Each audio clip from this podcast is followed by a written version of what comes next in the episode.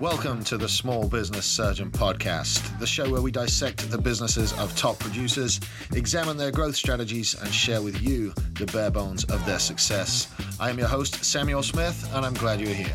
Let's operate. Hey guys, what's up? Welcome to this week's episode of Friday Fire. I am Sam, the small business surgeon. I'm so glad you're here, and it's Friday Fire number 76. And uh, right as I was doing the setup and the show notes for this episode, I looked back on my hosting feed, and uh, this is the 166th episode of the Small Business Surgeon that shit blows my mind. Since I started this show, oh man, a year and a half ago, we've had over 25,000 unique downloads of our episodes. I'm super pleased about that. Everything we do is organic. I don't put any ads on the show, don't put any ads uh, out for the show. I just run it on a straight value exchange. You know, if you guys like it, you guys share it, it helps to attract other people. It helps me to build my platform. So, uh, so thank you. Wow. Yeah, for those of you just discovering the show, my name is Sam, Samuel Smith. Uh, I have to go by uh, Samuel now because of that bloody singer. But uh, Samuel Smith, and I am this small business surgeon, and uh, I'm busy living out the uh, the uh, culmination of my dreams. I guess I recently um, left a career in real estate to become a podcaster and consultant full time. I'm now now doing this for a, a real career, which is uh, it's just fucking incredible, and uh, a lot of that's thanks to you guys. So on Mondays we have full length interviews with superstars from around the world of business, and uh, Monday's upcoming interview is no different. We've got uh, Nicky Ballou. He is a mindset uh, coach all the way from New Zealand, so uh, he's coming up on Monday's interview. Definitely want to catch that. I think he's written like eight books. Um, and it was a super cool interview. I, I wasn't ready to uh, to shut it off, but I have to kind of work within their time limits and within my calendar limits too. But uh, we do full length shows on Mondays. Then uh, Wednesdays we will have returning very shortly. Um, hopefully this next Wednesday, um, a remade show of Sam and Kyle See What's Up, where we take a few news articles from around the web and we discuss them. Kyle, of course, uh, moved on to a new opportunity a few weeks back, and I've been uh, I've been been dabbling about trying to replace him as the host. And uh, my former co-host from Live at the Lounge, David Levine, is going to come join us. Um, he'll be joining us Wednesdays, and then Fridays you get me with Friday Fire. And what I do with Friday Fires is I try to tell a little story and a little lesson about what I have learned during a week. Normally, this comes from my interactions with clients, um, my interactions with coaching people, or with uh, with business in general. And one thing stuck out this week that I've been working on, and I really want to share it with you guys, was was how to find your audience and how to spend a little bit of time figuring out who you're really talking to. Um, because when I get called in to consult with businesses, there's, there's often multiple bits and pieces that are wrong. But a very common thread I find is that most people don't know who their audience is. They just want anybody that, that needs a widget. So, like, the perfect example as uh, in my time as a, uh, a real estate agent. When I first started out, and I had a miserable time, when I first started out, I was taught that my ideal client would be anyone that wanted to buy or sell a home. And what that did was put me into client relationships where I didn't have a lot in common with the people I was working with, and I didn't really. Uh, I, I hit it off with some of them, but you know, there could have been a lot better people for me to work with, and it's because I hadn't sat down and said, you know, who do I want to work with, and now I'm helping a client build a, a new brand and he's going through the same thing. So I thought I'd talk a little bit today on that and the, the things that he's thinking because if you don't know who you want to work with, then how on earth do you set about finding them? How do you market to that person? And how do you attract them to do business with you? How do you build a relationship with them if you don't know who they are?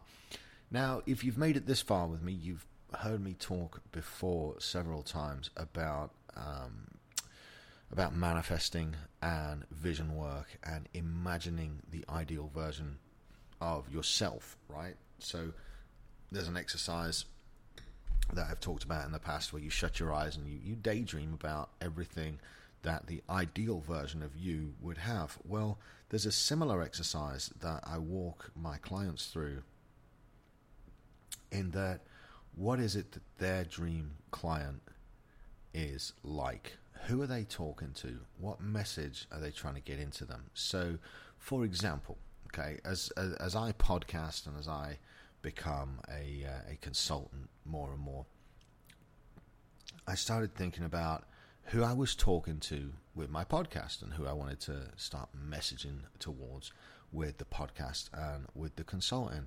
And you know, my dream client is probably 10 years either side of me. I'm 41, I'll be 42 uh, in a couple of weeks. And so my dream client's probably in their 30s through their 50s. You know, probably male because I'm a guy. Uh, I relate better to males. Um, but uh, I do like I do like working with uh, with analytical minded females too. So um, not to not to discount anybody from working with anyone. What I'm trying to get at is who's your ideal. When you shut your eyes, who do you picture as your ideal client? Where are they? Where what are they doing right now? You know, what are they wearing? Where do they live? How much money do they make? What do they do in their free time?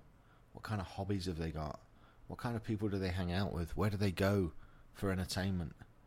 What are they reading on their phones? What websites are they surfing on? Are they watching videos? Are they looking at news articles? Are they reading blogs? You see, your goal ultimately is to be an economy of one. Your goal is to be somebody that those people that you've defined as your ideal clients you want them to know you, like you, and trust you, and you be the answer when that problem pops up in their head that you relate to. You you want to be there at the top of their mind, and when you define that ideal client, you can start building the content and building the relationship. And what you'll find is that your ideal client, when you really dig into it, is a lot like you. They're a lot like yourself. And so you're able to go, what problem am I solving for my ideal client? And let's say, all right, let's do it. Let's do another easy one. Let's say I'm selling a weight loss product, okay?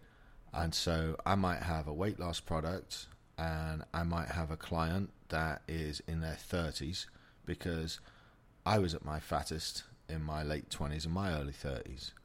And they might have a client that's struggling with alcohol because when I was at my fattest, I was struggling with alcohol. So, what problems does a fat guy that struggles with alcohol have? Hmm. Is he attractive? No. Is he getting a lot of attention from his wife? I don't know. Maybe, maybe not. Does he get out of breath when he plays with his kids? Definitely, definitely. So, as somebody that's building an audience and building a brand, you can now tap into those problems and start showing what life is like on the other side of those problems.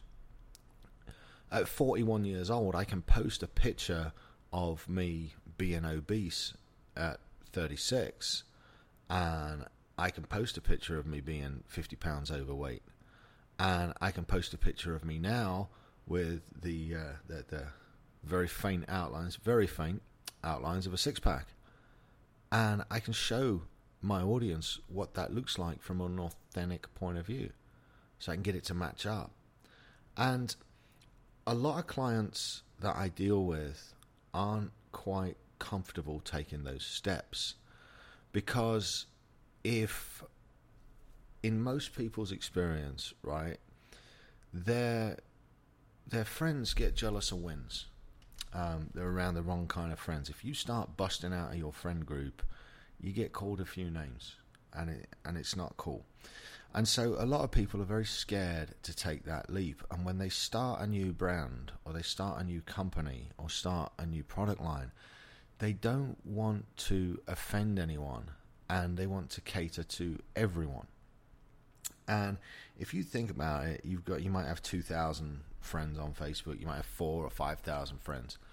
Um, but a lot of people make decisions on their content and their marketing from a point of I've got 5,000 friends and I don't want to offend anyone.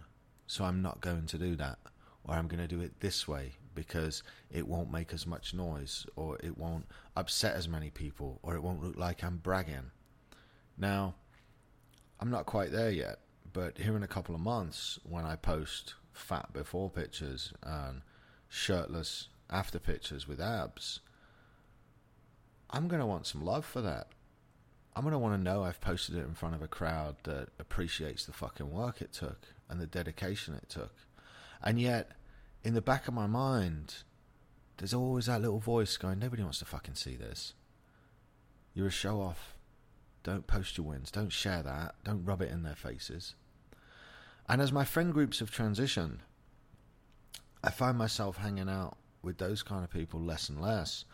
And I guarantee now, if I posted a shirtless picture, an after picture in another two months when I'm done with my program, if I posted that, I'd have hundreds of comments and likes and people showing appreciation and saying congratulations. And the thing you're fucking scared of is offending a small percentage of your crowd and yet not leaning into what the vast majority of your crowd wants. You see, when you look at the 2,000 or 3,000 or however many followers you've got, which of those people's opinions really matters? Which of those people?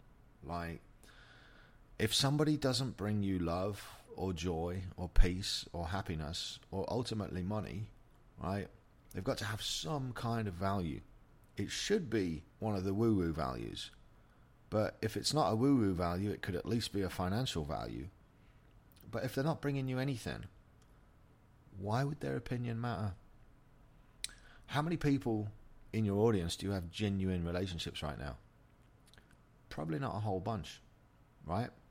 How many of the people in your audience are actively giving you money for your services right now?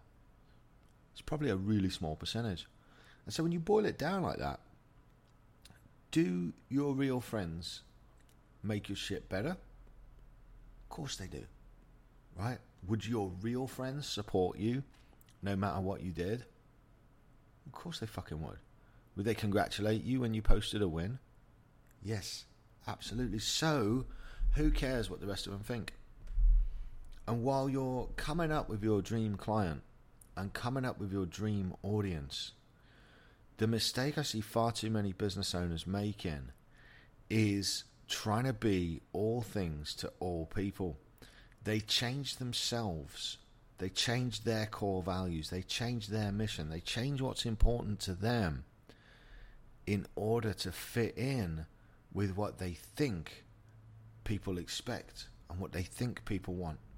And so you end up with very unhappy entrepreneurs working in a business where they've changed so much of the things they love to do and they've changed so much of their principle understanding of business and their mission They've changed it all to resonate with an audience that isn't paying them money. The real trick, right, is to forget about those fucking people. Let them go. It's just a number. I would rather have 50 engaged audience members, 50 engaged friends, 50 engaged fucking followers that were actually engaged and that were getting value from my content and were sending me clients and buying my products than 50,000 fucking unengaged followers that I was trying to impress constantly. You see where the value comes there? The value comes from finding your audience, finding the people that are into the same shit as you, finding the people that listen to podcasts with fuck and shit and genuine vernacular going on, right? not the pre canned stuff. Finding the authentic people that resonate with who you are. And then that leads to an authentic crowd, an authentic group of followers, a bunch of people that will wear your fucking t shirts to conferences, a bunch of people that will buy your products, a bunch of people that will listen to your shit and take you seriously. Because I'm not trying to impress people that don't give a fuck about me. I'm not trying to be all things to all people and not offend a certain group. Because chances are, if I offend you, we wouldn't have been a good fucking fit to work together, and we just both saved ourselves a bunch of headache. But far too many business owners are worried about changing themselves to fit their audience. And in reality, where you need to invest the time and the money and the energy is changing your audience to align with the best parts of yourself. All right? Hope that made sense. That's going to be, be it from me today. Um, I'm going to get this off to Dan so she can get it edited. Um, I really hope that uh, that resonated with a few of you. If it did, do me a favor. Um, screenshot the, uh, the the phone there, put it up on Instagram, you can put it on Facebook, tag me in a comment at Small Business Surgeon, and uh, give me a shout out. Let me know that you're listening, that you provide some value here, because, uh, like I said, it's a value exchange. The better I do, the more work I do, um, the more it's shared, and uh, the more the audience that resonates with my shit grows. So uh, I love it. All right, you'll be good. Stay safe. Have a fucking incredible weekend. And uh, like I said, tune in on Monday where we got my man Nikki dropping some fucking bombs about mindset. All right, have a great weekend, guys. I'm out.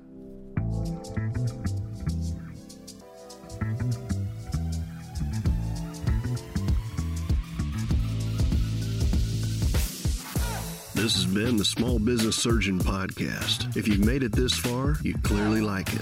So go on iTunes and leave us a five star review. This helps people find the show and spread the good word. Share with friends and follow us at Small Business Surgeon on Facebook and Instagram. Thanks for tuning in, and we'll see you for your follow up next week. The Small Business Surgeon was recorded at Texas Media Foundry in historic downtown Bryan, Texas. Check them out at txfoundry.com or on social media at txfoundry. Thanks for tuning in.